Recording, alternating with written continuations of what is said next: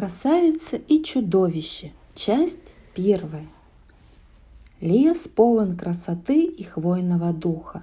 Вот зеленый плющ увивает старое дерево, а ветки с красными цветами тянутся к солнцу. Бежит от одного дерева к другому грибная семейка. С невысокого обрыва стекает вода и становится ручьем, из которого пьет воду новорожденный лосенок. Березы будто белые мазки, а на распутье березовых веток посреди лохматого гнезда крохотные голубые птичьи яйца. Все это лес. Он опирается о ковер зеленого мха, а вдалеке серые и острые пронзают самую верхушку неба ели. Поначалу и заметить сложно, что вдали скрывается замок, он стыдливо прячется за елями. Его тонкие серые башни притворяются еловыми пиками. Но замок есть. Когда-то, много лет назад, он был так же яр, как и лес. Жизнь в нем струилась, будто та вода, стекающая с пригорка. Замок оплетали цветы, свисающие с гибких ветвей, будто сиреневые капли.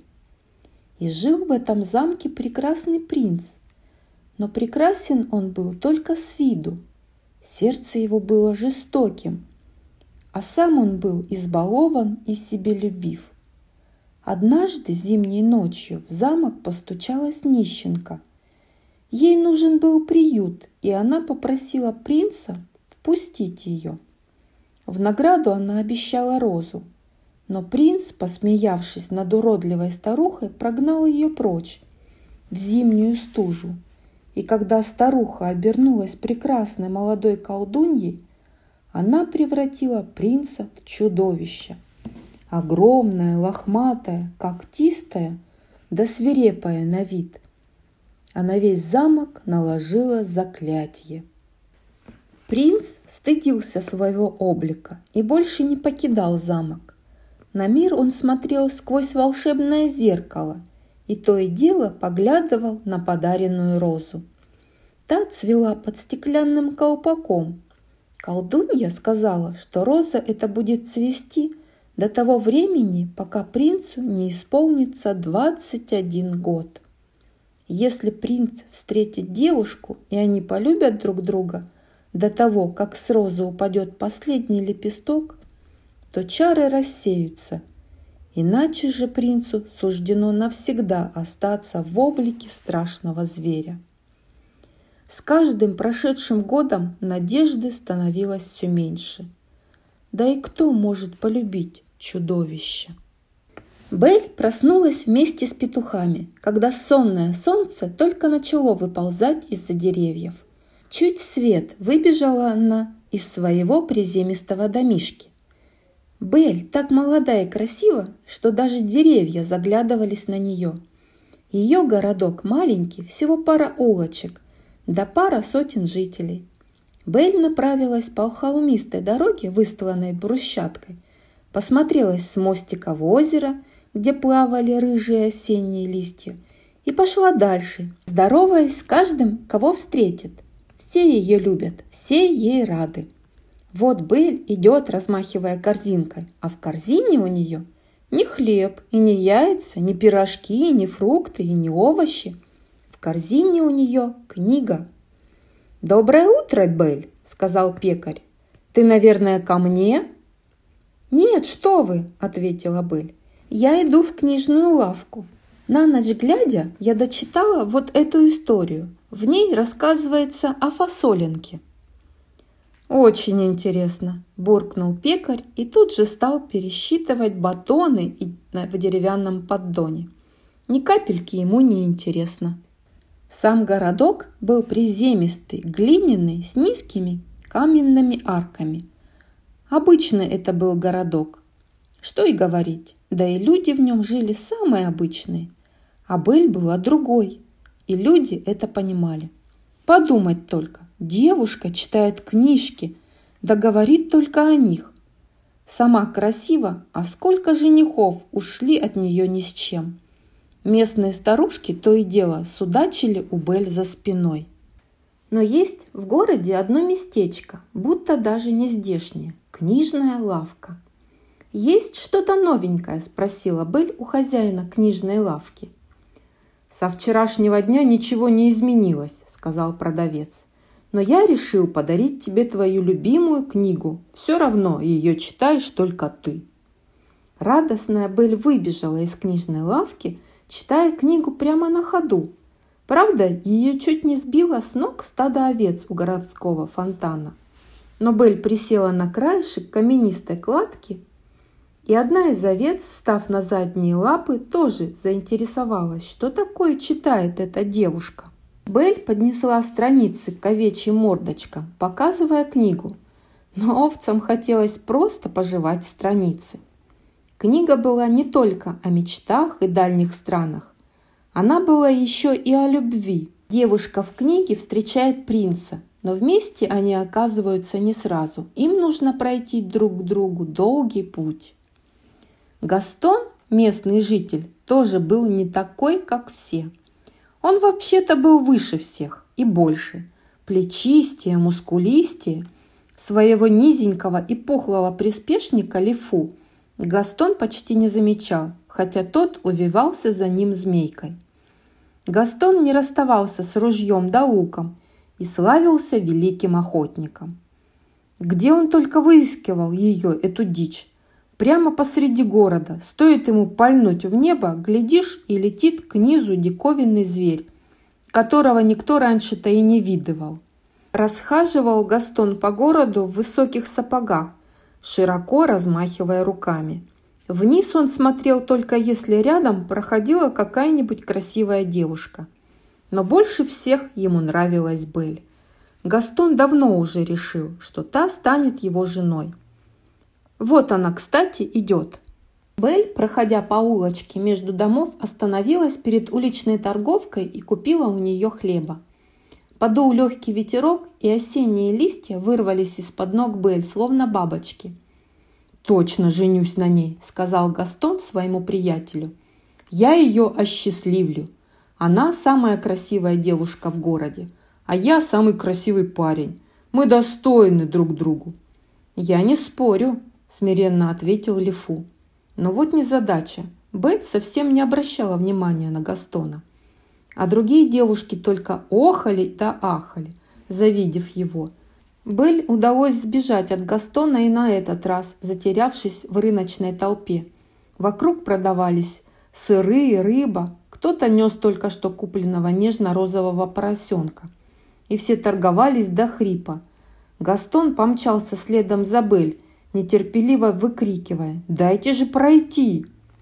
Бель вырвалась из шумной толпы и пошла по тропинке к дому.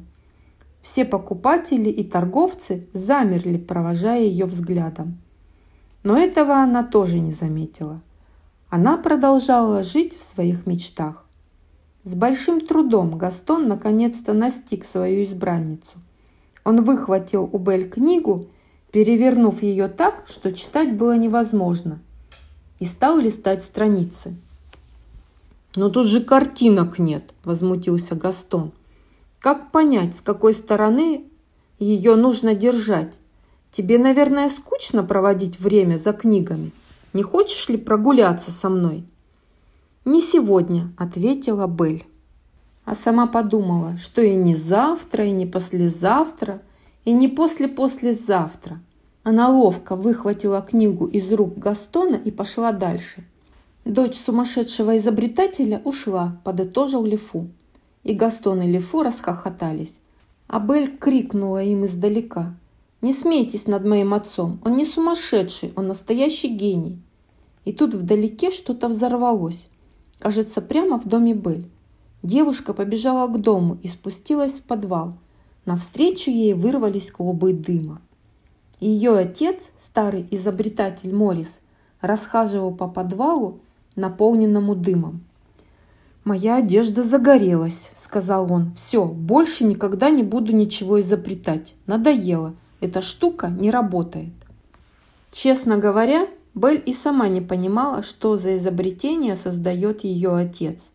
Оно было похоже на карету с топором впереди. Вверху кареты красовался заварочный чайник, пар которого, подаваясь через трубку, должен был двигать какой-то механизм. Покоился этот чайник на большой печи. Возможно, удивительная конструкция предназначалась для рубки дров. И Белль сказала отцу, «Твое изобретение обязательно заработает, и ты поедешь с ним на городскую ярмарку». А ведь дочка дело говорит, подумал Морис и вновь погрузился в работу.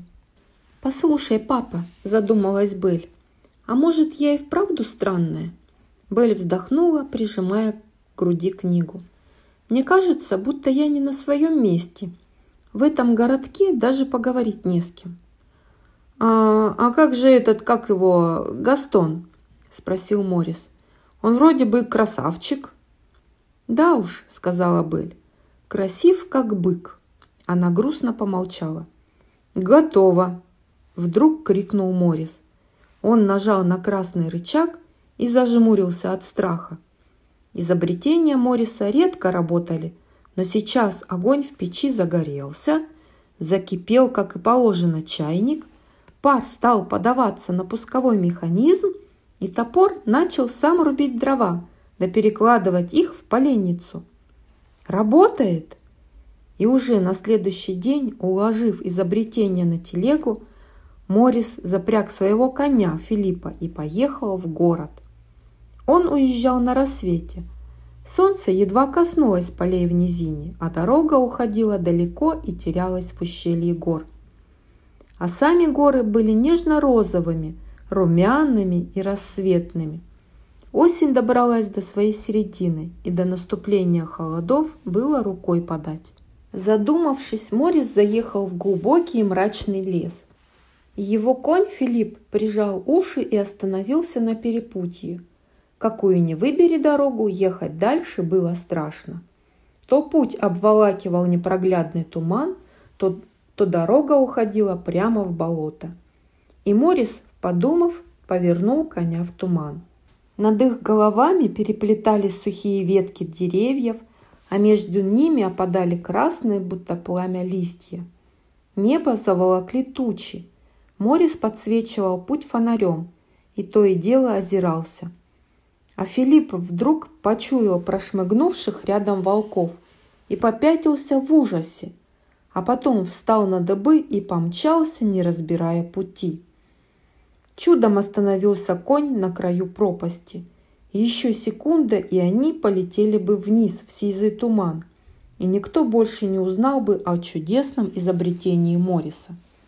Но ему удалось развернуть коня, и тот снова рванулся так, что отец Бель повалился озимь. Вспыхнул и погас разбитый фонарь, а конь, гонимый волками, умчался неизвестно куда. Волки же стояли на пригорке. Морис коротко вздохнул, и волки направились к нему. Теперь и Морис побежал, куда глаза глядят. Когда он подумал, что все уже кончено, его путь переградили ворота, кованые, высокие – Через такие ворота ни за что не перебраться, а в обе стороны от ворот тянулся бесконечный каменный забор. Морис сцепился в прутья калитки, и та неожиданно поддалась. Старик вбежал внутрь, а волкам досталась лишь его туфля. От злости они рвали ее на части. Морис поднялся с каменного парапета и в удивление задрал голову – Перед ним в непроглядной мгле высился замок. Он был огромен и сер. Вел к нему каменный мост. Острые шпили замка тянулись вверх, над ними сгущались тучи. В узких окнах зияла чернота. Вдруг грянул гром, сверкнула молния, хлестнул ливень, отстукивая тревожную дробь о каменный парапет. Вода летела сверху, будто стрелы. Морис, озираясь, побежал к дверям замка, ручки которых были в виде чудищ, столь ужасных, каких еще не видывал свет. Дверь отворилась. В высоком зале было пусто и гулко. Морис прошел, оставляя лужи на ковре. «Ау!» – позвал он. Его голос отразился от стен и вернулся к нему. Казалось, замок был пустым, и Морис поежился – Он прокричал в пустоту еще несколько раз и вдруг услышал голоса. У старого изобретателя волосы зашевелились на затылке. «Он, наверное, просто перепутал наш замок со своим», – тихо промолвил звучный голос. А второй проскрипел. «Молчи, ничего не будем говорить, сам уйдет». «Кто здесь?» – крикнул в пустоту Морис. На сером мраморном столике стояли часы и подсвечник. Свечи на подсвечнике были зажжены. Часы напоминали своей формой человечка. Циферблат был его лицом, а тонкие длинные стрелки – усами. Внутри вместо сердца ходил туда-сюда маятник. Ручки часов упирались в бока, а подставка была ногами. Свечи горели уже долго – Средняя была еще высока, а боковые потихоньку подходили к концу. Подсвечник походил на худенького человечка с поднятыми вверх руками. Центральная свеча была высокой головой, и, как неудивительно, подсвечник был живым. Он выглядел хмурым и немного грустным. Звали его Люмьер. И будильник тоже был живым – он осторожно открыл глаза, скосил рот на бок и сказал «Люмьер ни звука». Но Люмьер закричал «Добро пожаловать, месье!» Ох, как страшно стало Морису! Таинственные голоса в пустом замке, звучащие ниоткуда. В испуге он схватил подсвечник, чтобы осветить зал, и поднял его над головой. «Добрый вечер», — сказал подсвечник. Морис вздрогнул и уставился на Люмьера, а затем отпрянул и уронил подсвечник. Свечи погасли. Человек-часы по имени Коксворт спрыгнул на пол и, оттолкнувшись железными ногами, подпрыгнул прямо к Люмьеру. Тот потихоньку разгорался вновь. «Вот», – разочарованно сказал Коксворт, – «что я говорил?» Отцу Бель перестало быть страшно. Ему стало любопытно – Говорящий механизм, у которого есть глаза, рот, который может говорить, прыгать и даже возмущаться.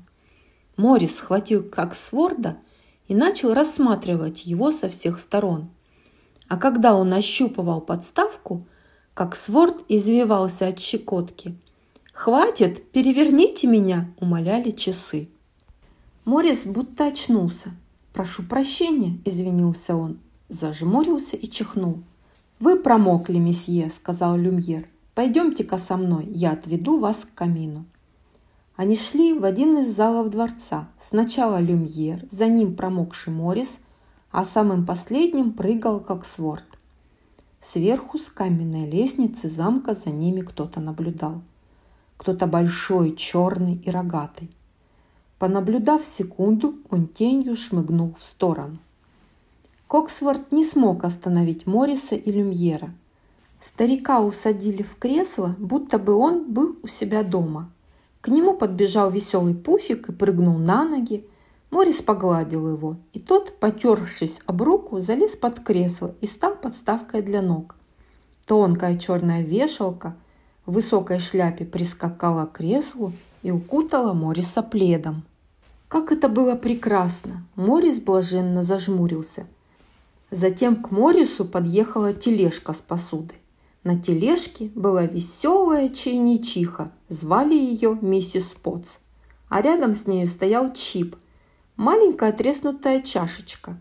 Миссис Потс плеснула свежезаваренного чая в Чипа. Морис осторожно взял чашку за ручку и поднес ко рту. Чип засмеялся. Голос у него был тонкий и мальчишеский. «Ой, мамочка!» – воскликнул Чип. «Его усы щекочутся!» Морис отодвинул чашку. «Надо же, щекочутся!» – засмеялся он и сказал малышу «Привет!» Но вдруг с грохотом распахнулась дверь, повеяло холодом и туманом, и все задрожали от страха. Огонь в камине затрепетал и утих. Чип спрятался за маму, а у старого изобретателя застучали зубы. На комнату наползала рогатая тень. Она закрывала собой почти все пространство, увеличивалась, нарастала. Высоко поднимая когтистые передние лапы, в темную комнату вошло чудовище. Оно было похоже на зверя. Грудь его была широка, а лапы столь мощны, что могли бы разорвать все в клочья. На голове красовались рога, и на них падал свет. Шерсть стояла дыбом. Из пасти торчали огромные острые клыки, и развивалась за спиной черная мантия. Злобно рыча и приглядываясь, чудовище спустилось на мягких лапах со ступени и повернуло свою огромную голову к Люмьеру. «В доме чужак», — сказала оно. Люмьер заискивающе заулыбался и что-то пролепетал, но чудовище зарычало так, что у бедного подсвечника округлились глаза. От рыка Люмьер снова погас. Морис затрясся от испуга. Казалось бы, в этом замке он нашел спасение от волков, но попал в лапы еще более страшного чудовища. И оно предстало перед ним. Морис сполз с кресла и попятился, а чудовище шло вперед, не разбирая дороги. «Кто ты такой?» – грозно спросило чудовище. «Что ты делаешь в моем замке?» Морис и слова не мог вымолвить. Он застыл и не мог отвести взгляда от хозяина замка. «Так ты пришел сюда поглазеть на меня?» – прогремело чудовище. «Пощадите, пожалуйста!» – взмолился Морис. «Я просто искал убежище!» Морис почувствовал на себе звериное дыхание, и чудовище, поднимая его за шкирку, сказала «Здесь ты найдешь то, что искал!» На это было невозможно смотреть. И часы, и подсвечник, и миссис Пот с сыном спрятались за кресло. На стену падали тени. Одна тень была большой, горбатой, мохнатой, и она держала другую тень, маленькую, округлую, очень-очень испуганную. Большая тень раскрыла пасть, а маленькая тень в ужасе поднимала руки. Миссис Пот зажмурилась и прижала к себе Чипа – Большая тень проглотила маленькую, и в замке стало темно. Гастон поджидал Бель, спрятавшись неподалеку от ее домика. Дом проглядывал сквозь листья, будто он был картинкой в рамочке. «Ох, какой сюрприз ожидает эту Бель!» – сказал растрепанный Лифу. «О да!» – кивнул Гастон. «Это ее самый счастливый день!»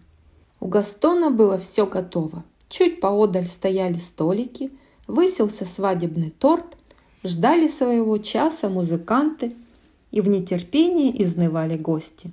За одним из столиков сидели три девицы и горько плакали. «Скоро мы начнем свадьбу», – объявил Гастон. «Пойду сообщу об этом невесте, а заодно и предложение сделаю». Все, кроме девиц, рассмеялись. Когда в дверь постучали, Бель читала. Она положила книжку на стол и погладила ее по шершавой странице. У двери висела подзорная труба. Еще одно изобретение ее отца. Посмотрев в нее, Бель увидела Гастона, стоявшего за дверью. Бель вздохнула. Этого еще не хватало. Она отперла, и Гастон шагнул в дом – он полюбовался на себя в зеркало и зашагал по комнате. «Сегодня все твои мечты исполнятся», – заявил Гастон. «Неужели?» – с сомнением ответила Бель. Гастон уселся на стул, закинул на стол свои грязные ноги и положил их на книгу. «Только представь себе такую картинку», – сказал Гастон. «Охотничий домик в лесу, жена хлопочет у плиты, а на полу играют ребятишки, крепкие, как я. Гастон поднялся и приблизился к девушке. «И все это счастье может стать твоим, если ты согласишься», – сказал он. Гастон еще не знал, что ответит Бель, но она была настроена решительно. Бель распахнула дверь и сказала «Прости, Гастон». Собравшиеся гости увидели, как Гастон вылетел из распахнутой двери – и плюхнулся прямо в маленький пруд во дворе. Завидев Гастона, Лифу взмахнул палочкой, и оркестр заиграл свадебный марш. Дождавшись, пока Гастон и вся его свадебная свита уберутся подальше, Бель вышла из дома. Зачем ей нужен Гастон, когда у нее есть целый мир? Она побежала вперед по полю, потом поднялась на холм, с которого открывался осенний вид на речку. На бегу девушка сняла с одуванчика пух, сдунула его с ладони, и тот стайкой полетел к реке. За спиной Бель раздалось ржание коня. Она вздрогнула. К Бель примчался Филипп с повозкой. В повозке оставалось изобретение ее отца, а самого Мориса не было – Филипп удивилась бы. «А где папа?» Филипп молчал и смотрел грустными лошадиными глазами. Белль отвязала Филиппа от повозки и оседлала его. И Филипп снова помчался в страшный и мрачный лес. Уже скоро перед Белль предстал хмурый замок. Белль довольно-таки смело шагала по коридорам замка. Коксворт ткнул Люмьера в бок. «О!» – с придыханием сказал Люмьер девушка. Белль, накинув капюшон, шла по длинным и темным коридорам.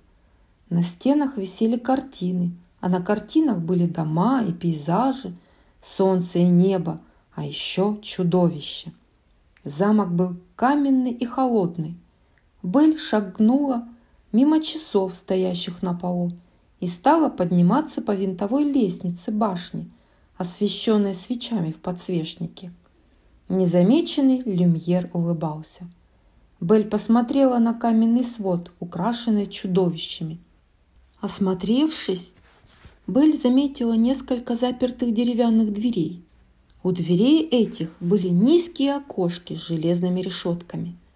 «Бель!» – раздалось из-за одной двери. Бель подбежала, ее отец протянул руки через прутья. Пальцы были такими холодными, Отец хрипло закашлял и сказал «Скорее убегай!» Белли подумать ничего не успела, как что-то огромное схватило ее и резко притянуло к себе. «Зачем ты сюда пришла?» – спросила чудовище. Белль вывернулась и отступила на пару шагов. Она вовсе не выглядела испуганной. «Я пришла сюда за отцом», – сказала Белль. «Он может погибнуть здесь. Я останусь вместо него». Чудовище охватила надежда, но оно постаралось спрятать ее в самый дальний угол своей души. Пусть лучше девушка уходит. Сейчас оно запугает ее как следует. «Тебе придется остаться здесь навсегда!» – вскричал хозяин замка. Бель посмотрела на чудовище. Оно распрямлялось и росло, поднимаясь под свод башни. В сердце Бель закрался страх, как будто это чудовище сейчас нападет на нее, и тогда ее жизнь закончится. Бель в ужасе отпрянула, закрыла лицо руками, а потом сказала «Хорошо, я согласна». Чудовище отперло дверь, выволокло Мориса из замка и отправило домой в карете. Судьба Бель была решена. Она села на каменный пол темницы и заплакала. Часом позже чудовище вело Бель по дворцу. Не будет же девушка и вправду сидеть в темнице. Хозяин замка держал подсвечник, а Бель осторожно озиралась. На чудовища на стенах, на распахнутые каменные пасти. Всю жизнь она мечтала о приключениях, но только не о таких. «Теперь это твой дом», сказала чудовище. «Ты можешь ходить где угодно, но запомни, в западное крыло замка входить запрещено». Чудовище показало Бель ее комнату и уже хотела уходить, когда Люмьер шепнул ему на ухо. «Пригласите ее на обед». «Почему бы и не пригласить?» – подумала чудовище. «Будешь обедать со мной», – прорычало оно. «Я приказываю». Чудовище захлопнуло за собой дверь, и Белль в бессилии стукнула по ним кулаками. После она подошла к кровати и упала на нее, оплакивая свою горькую судьбу. В тот же день пришли морозы. На лес повалил снег, густой и мягкий, а возле замка он закручивался ветром, хлестал метелью по окнам. Стемнело, и замок, и без того мрачный, еще больше погрузился в темноту. В городке среди темноты светились окна. За окнами было тепло и уютно. В одном из домов сидел опозоренный Гастон. Он коротал вечер в охотничьем трактире. Лифу утешал своего приятеля как мог, когда в трактир ворвался Морис. Он кричал, как сумасшедший. «Помогите! Спасите ее!» Когда завсегдатые трактира услышали про темницу, чудовище и страшный замок, они громко расхохотались. «Помочь тебе?» – переспросили они. «Сейчас мы тебе поможем». Всей толпой накинулись они на Мориса и вышвырнули его на улицу в метель. Не смеялся только Гастон. В его голове закрутились мысли. Теперь Бель будет его. А далеко в замке Бель все еще плакала. В комнату постучались, и Бель отворила дверь но никого не увидела, и лишь взглянув вниз, она заметила миссис Потс. Та впрыгнула в комнату, а следом за ней проскакал Чип. Скромно встала у двери сахарница. «Выпейте чаю», – предложила миссис Потс. «Но ведь вы», – в растерянности проговорила Белль, и стала отступать назад, и наткнулась на мадам Комод. Та ойкнула. Чип с чаем внутри подскакал к Бель. «Как удивительно!» – подумала она. Все предметы в замке чудовищек были говорящими. У них были лица, глаза, нос, рот, и у каждого был свой характер. Малыш Чип шалил и расплескивал чай. Миссис Потс спохватилась и убежала готовить обед. А Бель больше не была одна. Главное не видеться больше с чудовищем – Чудовище расхаживало по столовой взад и вперед, ожидая Бель. Стол ломился от явств, но прекрасной девушки все не было. А когда дверь наконец отворилась, в них протиснулся дворецкий Коксворт. «Как бы это э, точнее сказать», – промямлил Коксворт. «В общем, она не придет». Чудовище зарычало и помчалось вверх по ступеням. Она застучала когтистыми кулачищами в дверь и закричала «Немедленно выходи!» Слуги закачали головами, и чудовище сникло. Оно снова что-то делает не так. Чудовище уговаривало Бель спуститься. Сначала угрожала, потом просила, потом добавила даже «пожалуйста», но Бель не сдавалась. «Не кормите ее!» – приказало чудовище – и помчалась в западное крыло. Оно открыло дверь в комнату, где хранилась уже увядающая роза, и заглянуло в волшебное зеркало.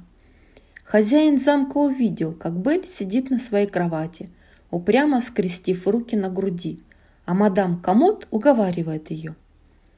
«Я ведь просил ее ласково», — сказала чудовище и положила зеркало на стол. «Я зря надеюсь». Чудовище зашагало прочь из комнаты, а Роза, парящая под стеклянным колпаком, уронила еще один лепесток. Когда над замком сгустился поздний вечер, Бель осторожно отворила дверь и вошла на кухню. Миссис Спотс укладывала своих ребятишек спать, закрыв дверцу буфета. «А, «Я немного голодна», – тихо проговорила Бель. «Гостья голодна!» – обрадовались слуги. «Надо накормить гостью!» Ах, какой ужин они устроили! Посуда бегала туда-сюда, тарелка сама придвинулась к быль, а супница налила в тарелку супа. Люмьер пел и плясал, чтобы быль было веселее. А зануда Коксворт хотел только одного, чтобы хозяин ничего не услышал. Когда ужин закончился, Бель сказала – Подумать только, я ведь впервые в заколдованном замке. У всех, кто был в столовой, дыхание перехватило, когда она это произнесла. Никому нельзя было говорить, что замок заколдован. Как она узнала? Я сама догадалась, воскликнула Бель, будто прочитала их мысли. Может, устроите мне экскурсию? Вы ведь наверняка прекрасно знаете замок. О, Коксворд знал свой замок. Еще бы ему не знать. Для него родной была каждая колонна, он знал каждый поворот, все тайные ходы. Коксворту так захотелось провести экскурсию для гостей, что он даже подпрыгнул от нетерпения. Заколдованный замок изнутри был очень красив. Бель шла по коридору, выстланному красным ковром, по бокам которого стояли железные рыцари, целое войско. Радостно тявкая, впереди бежал веселый пуфик и обнюхивал рыцарские ноги. Под потолком горели свечи, и голос Коксворда отлетал от стен замка. Он не заметил, как Белль отстала. Коксворд с Люмьером нашли ее, когда девушка поднималась по широкой лестнице и преградили ей путь. «А что там?» – поинтересовалась Белль. Коксворд, запинаясь, пролепетал. «А, «Да ничего интересного, в этом западном крыле нет, мрак и серость». «Так значит, это западное крыло», – мечтательно сказала Белль. «Мы не закончили нашу экскурсию», – паниковал Коксворд. А Люмьер встал перед девушкой, расставил руки в стороны, и огоньки на концах свеч затрепетали. Он сказал, «А может, вас заинтересует наша библиотека? В ней тысячи-тысячи книг». И он угадал. Белль тут же забыла и о тайне, и о западном крыле. Белль сбежала вниз по ступеням и, направляясь за Люмьером и как с Вордом, снова взглянула на лестницу, ведущую вверх. Тайна пока оставалась тайной. Так нельзя. Библиотека все равно никуда не денется. А западное крыло... Найдет ли Белль его в следующий раз? Люмьер и Коксворт беззаботно шагали вперед, на все лады расхваливая библиотеку. А Белль на цыпочках отошла и снова стала подниматься вверх. И никто больше не преграждал ей путь. У входа в западное крыло выжидал стальной грифон, а вдоль стен тянулись скульптуры животных и чудовищ, и лица их были полны боли.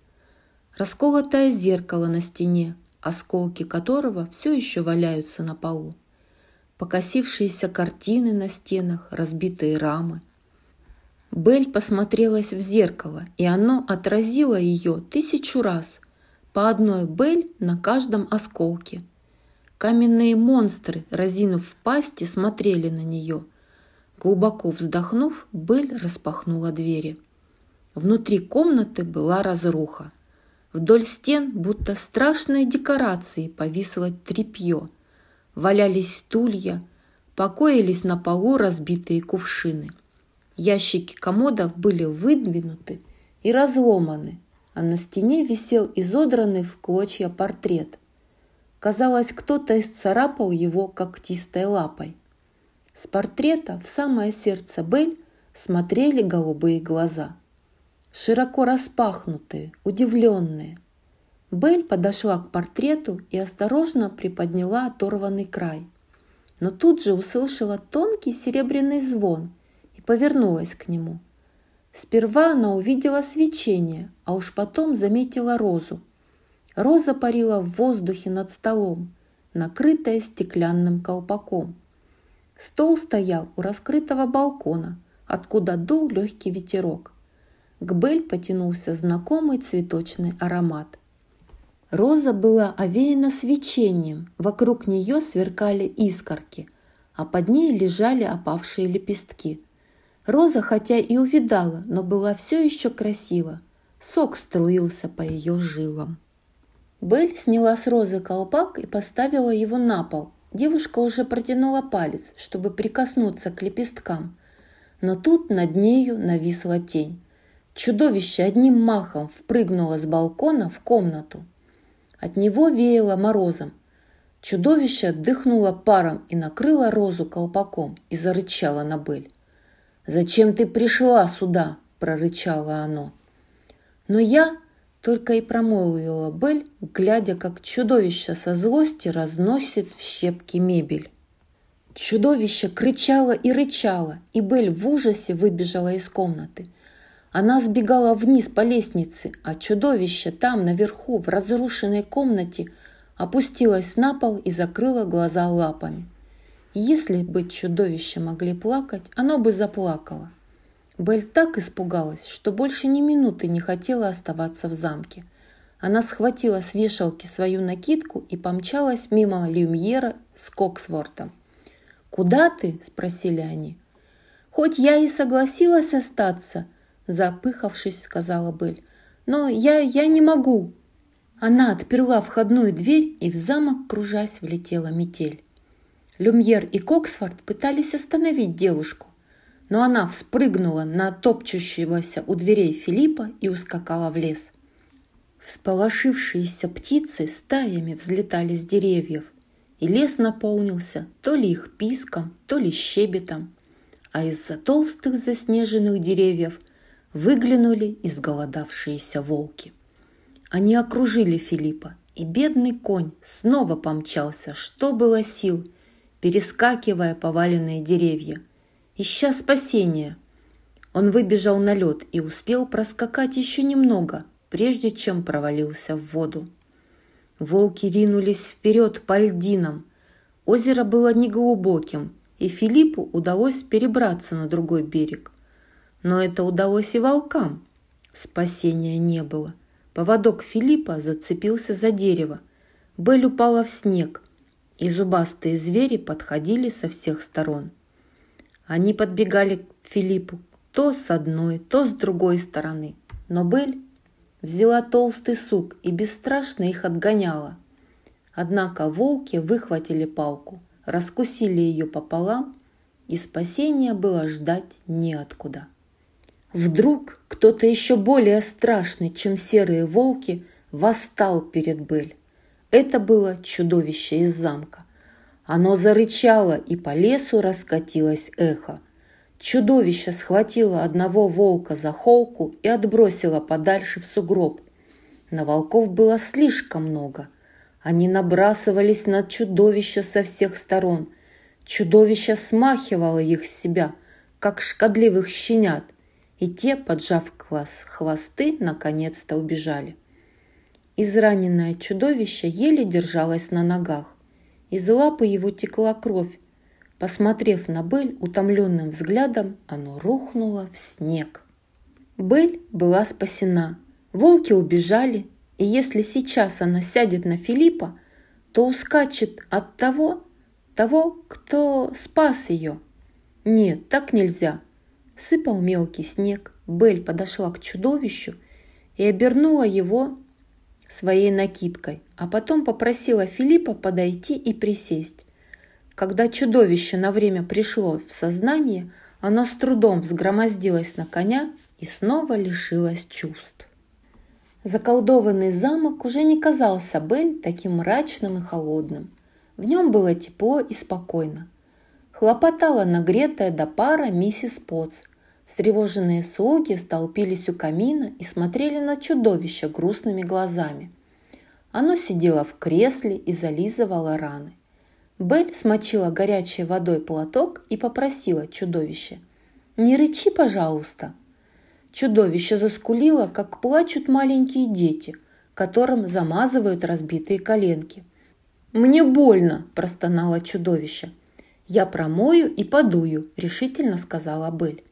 Чудовище свело брови и попросило. «Не убегай больше, видишь, как там опасно».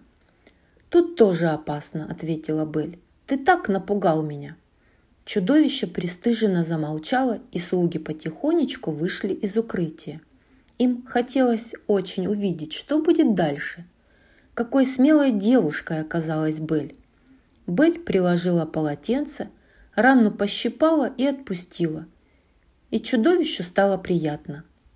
А потом эта девушка, которая легко коснулась его лапы, произнесла нечто удивительное, от чего у чудовища защекотало в носу. Она сказала «Спасибо тебе, ты спас мне жизнь». Чудовище склонило голову к девушке, которая сидела подле его кресла, и робко ответила «Пожалуйста». В камине горел огонь, но настоящее тепло исходило от них, от красивой девушки и чудовища, глядящих друг на друга. И слуги, укутанные домашним теплом, стали робко подходить ближе. Темная ночь укрыла городок. Ветер смел с городской площади снег, и камни у фонтана поблескивали в лунном сиянии. Все горожане улеглись спать, и лишь одно окно в охотничьем трактире продолжало светиться. Занят был лишь один столик. За ним сидели Гастон и Лефу, а напротив них расположился кто-то еще. Собеседник был худым и серым. Серым был его костюм, серой была его кожа, светло-серыми были густые брови и темно-серыми мешки под глазами – а в руках он держал ярко-золотую монету. Звали его Де Арк, и был он директором лечебницы для душевнобольных. Старик рассматривал монетку с интересом, и его беззубый рот растянулся в полуулыбке. На столе перед ним лежал мешочек, полный золотых монет. «Достойная плата», — сказал серый человек. «Но что я должен сделать?» «Ты знаешь», – вальяжно протянул Гастон, – «я очень хотел бы жениться на Бель, но ей надо помочь, подумать». Она ему отказала, хихикнул коротышка Лефу, и Гастон треснул его по затылку. А ее отец, между тем, совсем сбрендил. Так почему бы и не отправить его на время в ваше заведенице?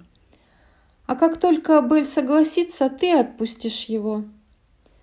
Морис безвреден, отмахнулся де Арк. Гастон придвинул мешочек с деньгами поближе к серому человеку, и монеты внутри, позвякивая, перекатились с места на место.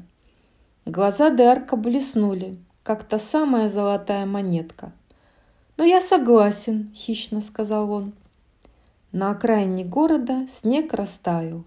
В воздухе вился ночной туман, и домик старого изобретателя стоял в осенней грязи. В доме тоже светилось окошко. Морис был полон решимости. «Раз мне никто не может помочь, — говорил он пустым стенам, — я пойду сам и вызволю дочь». Он собрал в карман все самое нужное и, подсвечивая себе дорогу фонарем, поплелся по лужам.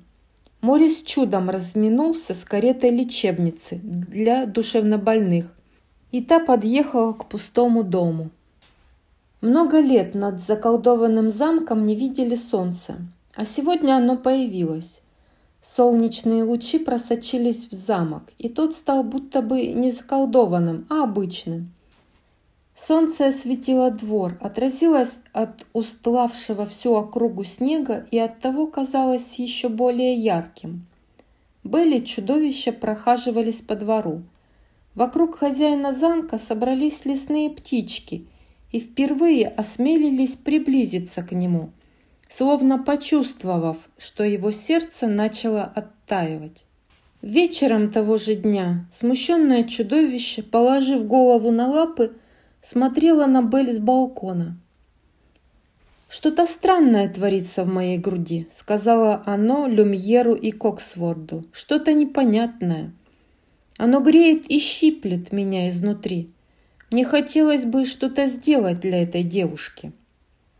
Коксворт закатил глаза и стал перечислять. Конфеты, цветы, шоколад. Сводите девушку на прогулку. Покатайте ее на спине. Коксворт приумолк под тяжелым взглядом чудовища. «Нужно разбудить в ней интерес», – вставил свое слово Люмьер. «Но что же ей интересно?» – вздохнуло чудовище. Люмьер уже знал, что. Бель с чудовищем шли по длинному коридору. Он был пронизан солнечным светом и заканчивался нежно-кремовой дверью. Чудовище шло осторожно, почти на цыпочках, чтобы не напугать девушку даже своим тяжелым шагом. Перед дверью они остановились. «Бель, сказала чудовище. «Тебя ждет сюрприз. Можешь закрыть глаза?» Бель улыбнулась и зажмурилась. Чудовище помахало перед ней лапой, не подсматривает ли она. Затем, распахнув двери и осторожно взяв девушку за руки, чудовище вело ее в высокий темный зал. «Подожди еще», — сказала оно и распахнуло тяжелые шторы. За ними было высокое окно, которое осветило весь зал будто по волшебству. «Открывай!» – сказала чудовище. Белль распахнула глаза и обомлела. Книги! Они были на столе, они тянулись вверх по высоким стеллажам. Они были везде. Тысячи, тысячи книг, миллионы. Витиевато-белые лестницы с деревянными перилами, удерживаемые снизу упорными титанами, вели на второй этаж стеллажей. Третий этаж, четвертый, пятый. Стеллажи с книгами тянулись до самого потолка, а потолок, наверное, упирался в небо.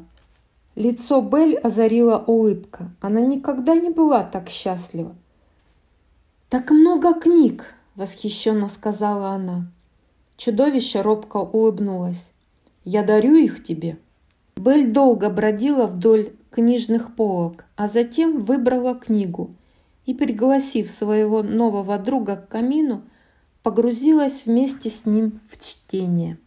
Этим вечером они оба были счастливы.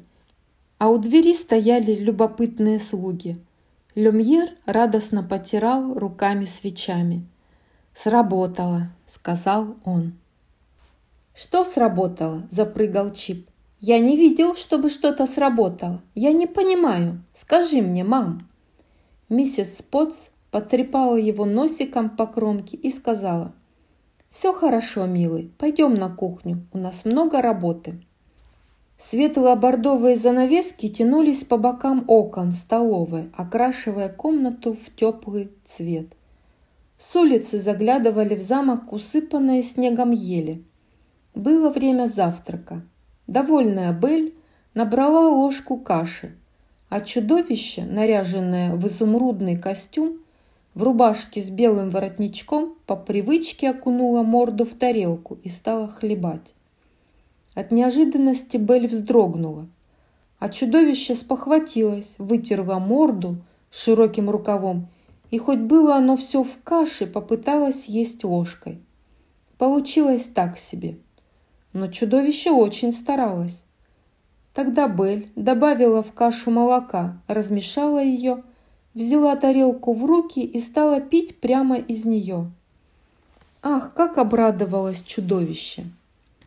Для Белль много изменилось со вчерашнего дня.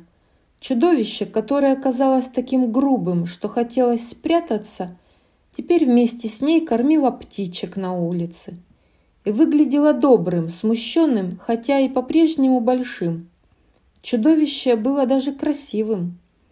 Слуги наблюдали за своим хозяином и его гостьей через окно и радовались. Кто знает, может их мечты сбудутся, и они снова станут настоящими людьми. «А какие у нас мечты?» – спросил Чип. Но миссис Спотс только головой покачала. А время тикало. Она ходила маятником внутри Коксворта. И до того, как с розы упадет последний лепесток, осталось совсем мало – всего полдня. Воинственный Коксворт стоял верхом на пуфике и размахивал указкой. «Если с этой розы опадет последний лепесток, — напоминал он, — заклятие не снимется. Устроим этим двоим романтику». Все принялись за дело. Метлы поднимали клубы пыли. Веселый пуфик носил свежие занавески и чистое постельное белье. Наконец-то слуги смогли сделать то, что хозяин им запрещал. Они могли убрать ветошь, почистить зеркала, снять паутины, открыть окна. Скоро-скоро дворец засияет чистотой. От счастья даже двор оттаял. Слуги выстлали его свежим дерном, украсили клумбами да деревьями. Заструился фонтан, и во дворе как будто бы наступило лето. Ах, это был прекрасный замок, хоть и немножко заколдованный. Мадам Комод нарядила Бель в самое красивое платье. Было оно кремово-золотистым, а руки Бель были одеты в высокие атласные перчатки. В ушах девушки сверкали сережки, а в глазах сияло счастье. Она спускалась вниз по ступенькам замка, когда увидела его, чудовище. От чудовища пахло уютом и чистотой, Оно было одето в шикарный костюм с синим пиджаком, а ленточки в его гриве украшали аккуратную прическу. Девушка взяла чудовище под руку и, глядя прямо ему в глаза, стала спускаться по лестнице. Играли скрипки, горели свечи, сверкала начищенная до блеска посуда, а неуклюжее чудовище сидело за столом рядом с Бель и аккуратно ела ложкой. Они беззаботно беседовали, а в какой-то момент посреди ужина девушка подошла к чудовищу и пригласила его на танец. Они закружили по светлому залу, и сердце у чудовища билось быстрее, чем маятник у Коксворта. Нарисованные ангелы с потолка запускали свои стрелы в танцующих и попадали в цель. Бель прижалась к груди чудовища. Чудовище было ее принцем, ее настоящим принцем. Поздним вечером они вышли на балкон западного крыла. Ночь была звездной. Парил в вышине Млечный Путь, падали искорки. Чудовище село на скамейку рядом с Бель и смущенно почесала гриву. А потом взяла Бель за руку и посмотрела ей в глаза. «Счастлива ли ты здесь, со мной?» – спросила оно. Бель кивнула, но взгляд ее потускнел, и она посмотрела высоко в небо. «Мне так не хватает отца», – сказала она. Ах, если бы мне увидеть его хотя бы еще разок. Чудовище не знало, что делать, а потом вспомнила. Волшебное зеркало. Ты можешь увидеть его прямо сейчас, обрадовался хозяин замка. Чудовище подошло к столику в комнате и отдало зеркало Бель. Скажи, что ты хочешь увидеть, зеркало покажет. «Я хочу увидеть отца», – произнесла Бель. Зеркало засияло светло-изумрудным светом.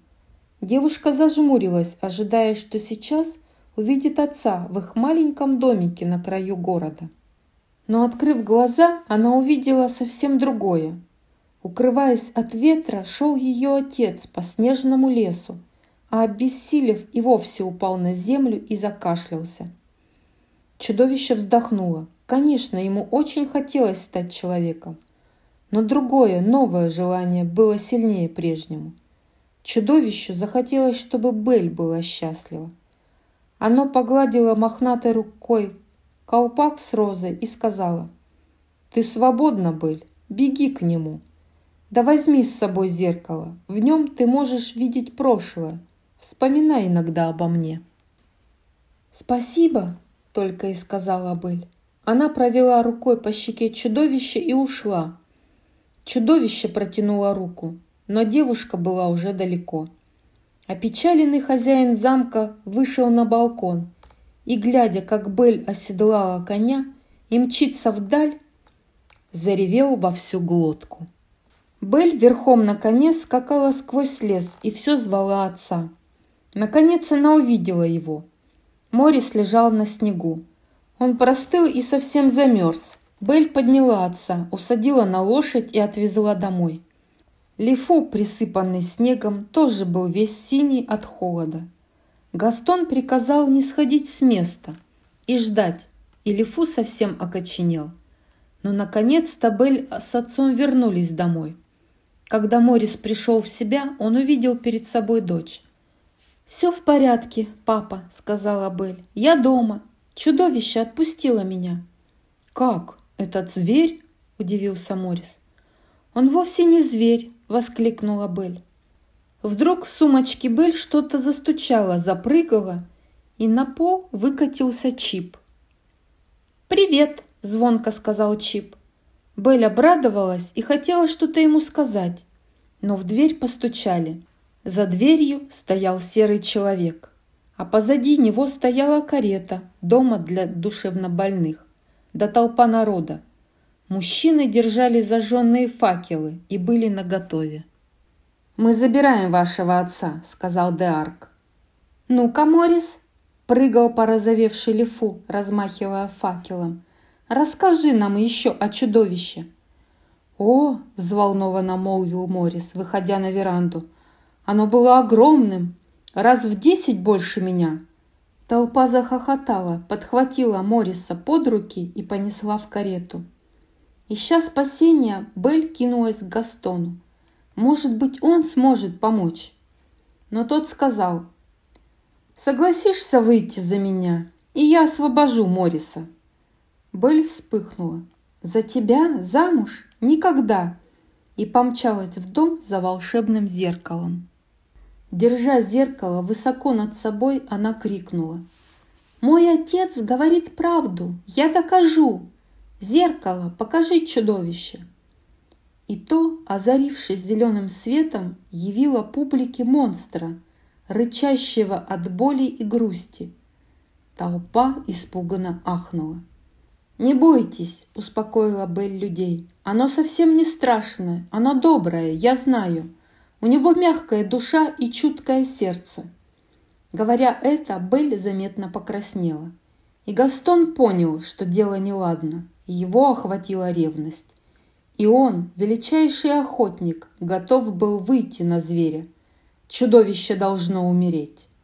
Гастон выхватил зеркало и заорал. «Не слушайте ее! Она такая же сумасшедшая, как и Морис. Это чудовище украдет ваших детей. Пока мы не убьем его, никто не будет в безопасности». Толпа взревела, замахала ножами и факелами и стала выкрикивать «Убить! Убить чудовище!» Белль и Мориса люди закинули в подвал и заперли на засов.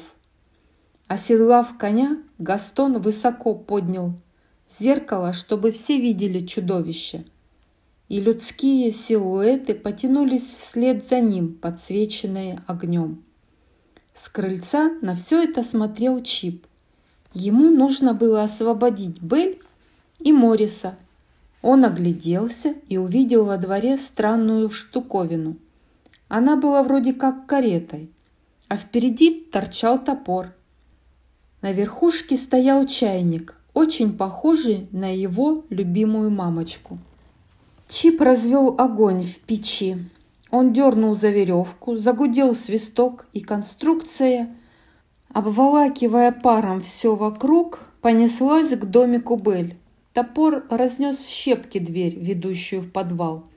Изобретение въехало внутрь, и там взорвалось. Оно отслужило свою службу. А Чип повис на обломке пружины. «Чай готов!» – весело крикнул он. И Бель с отцом готовы были его расцеловать. А в это время в замке веселый Пуфик первым заметил неладное. Он подбежал к окошку и залаял, когда миссис Потс, Люмьер и Коксворт говорили о Бель и о своих рухнувших надеждах. Раздался стук. Эта беснующаяся толпа отворила тараном ворота. Лил дождь, пуская свои стрелы в пропасть по обе стороны моста. Впереди всех шагал воинственный Гастон с зеркалом в одной руке и луком в другой. В колчине за спиной ждали своего часа стрелы. Весь мост был в огнях. «Налетчики!» – закричал Люмьер. «Захватчики!» – выкрикнул Коксворт. Миссис Спотс засуетилась и побежала искать хозяина а слуги были готовы. Если толпа хочет битвы, будет битва. Все придворные шкафы, комоды, метла, ведра, подставки и глобусы, лампы и вешалки дружно спускались с лестниц. По мосту шагало Гастоново войско. Гастон поднял высоко лук, и сверкнула молния. «Чудовище оставьте мне!» — крикнул Гастон толпе. Люди били тараном в двери замка. Слуги, подперев их, держались сколько могли. Но надо было придумать что-то еще. А миссис Потс вошла в комнату к чудовищу. Комната выглядела так, как будто никто и не наводил здесь порядок.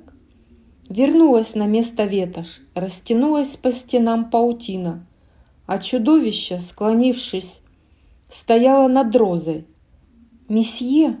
«Ваш замок атакуют!» – сказала миссис Потс. «Мне все равно», – печально ответило чудовище.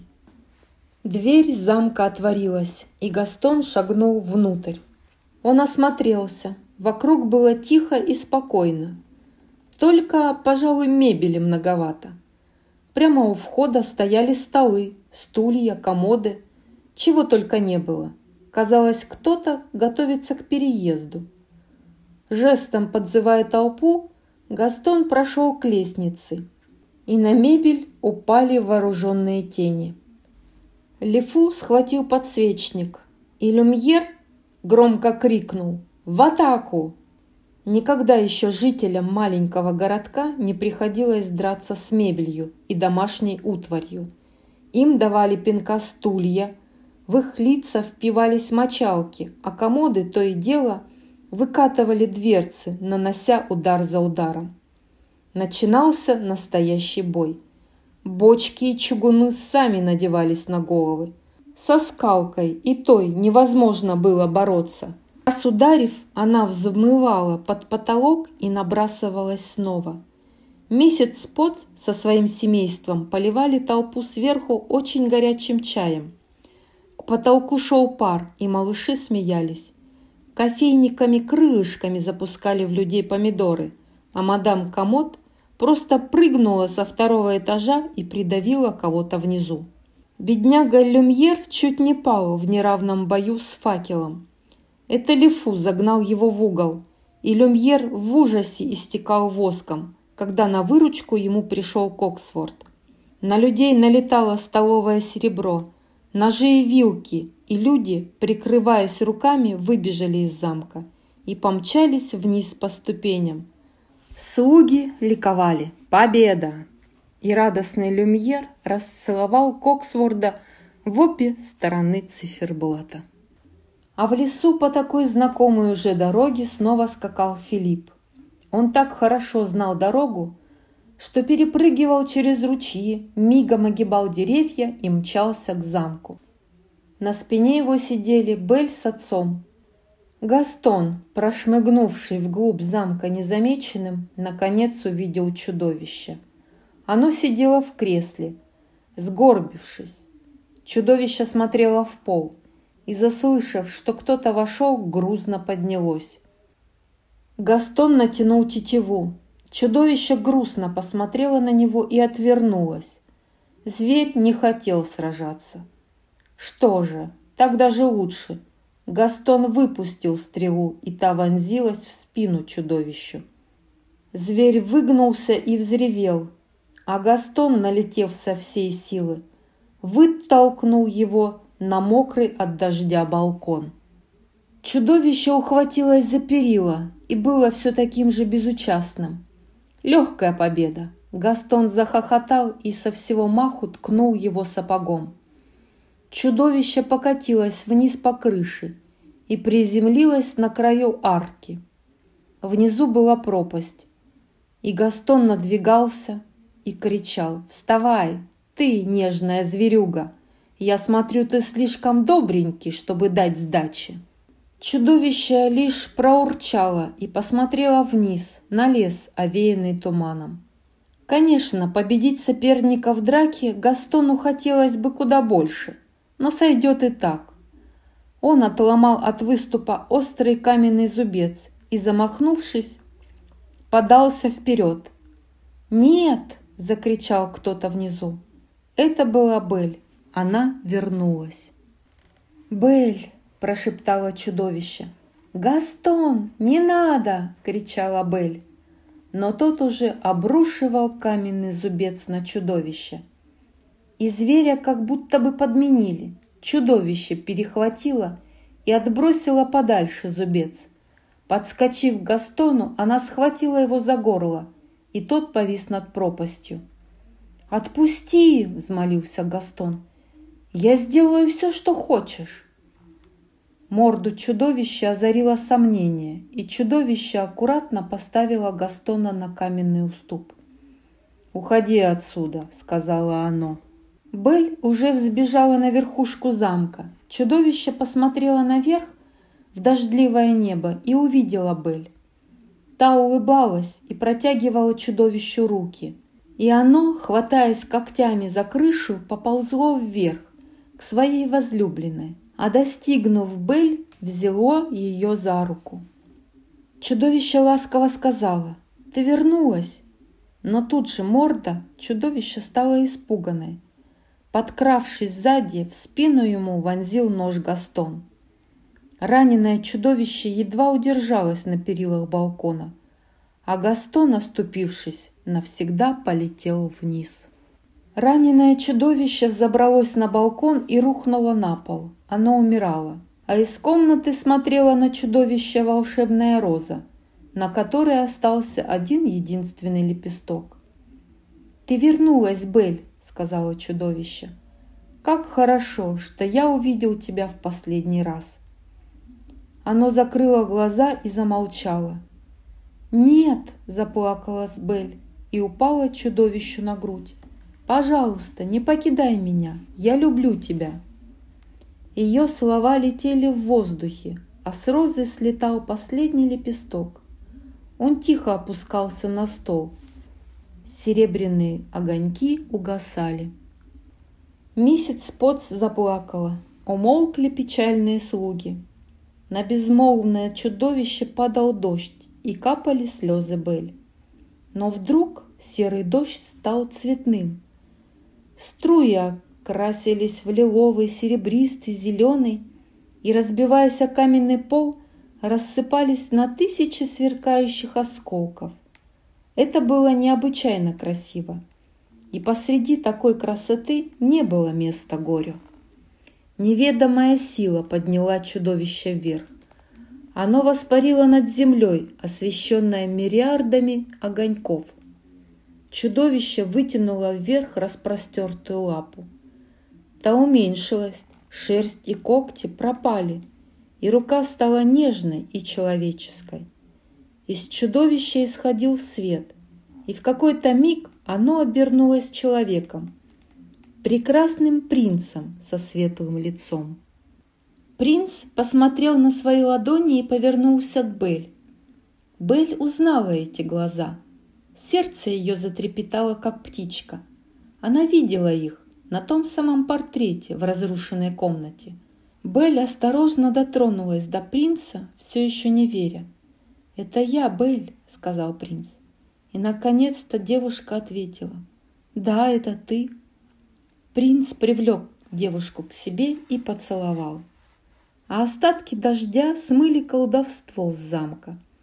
Каменные серые стены стали матовыми да белыми. Вместо каменных чудовищ замок украсили гипсовые ангелы, а сухие ветки, оплетавшие замок, зацвели, покрывшись розовыми гроздями. Стали людьми и Люмьер с Коксвортом, Люмьер был худеньким и тонким, будто свеча, а Коксворт толстым и важным, как будильник. Люмьер сиял, будто начищенным воском, а усы Коксворда словно показывали на три и на девять. Превратилась в пухлую мамочку и миссис Потс. Маленький Чип, озорной мальчуган, наконец-то смог по-настоящему обнять ее. Веселый пуфик стал собачкой – Принц, не помня себя от восторга, закружил Бель. Вот такая удивительная получилась сказка. Она начиналась с колдовства, а закончилась свадьбой. Жизнь Бель наполнилась любовью и приключениями, и, казалось, она стала главной героиней книги. Кружили по свадебному залу Бель и ее возлюбленный принц. В окна заглядывал далекий зеленый лес, Гости, слуги и родные стояли поодаль, боясь нарушить волшебство.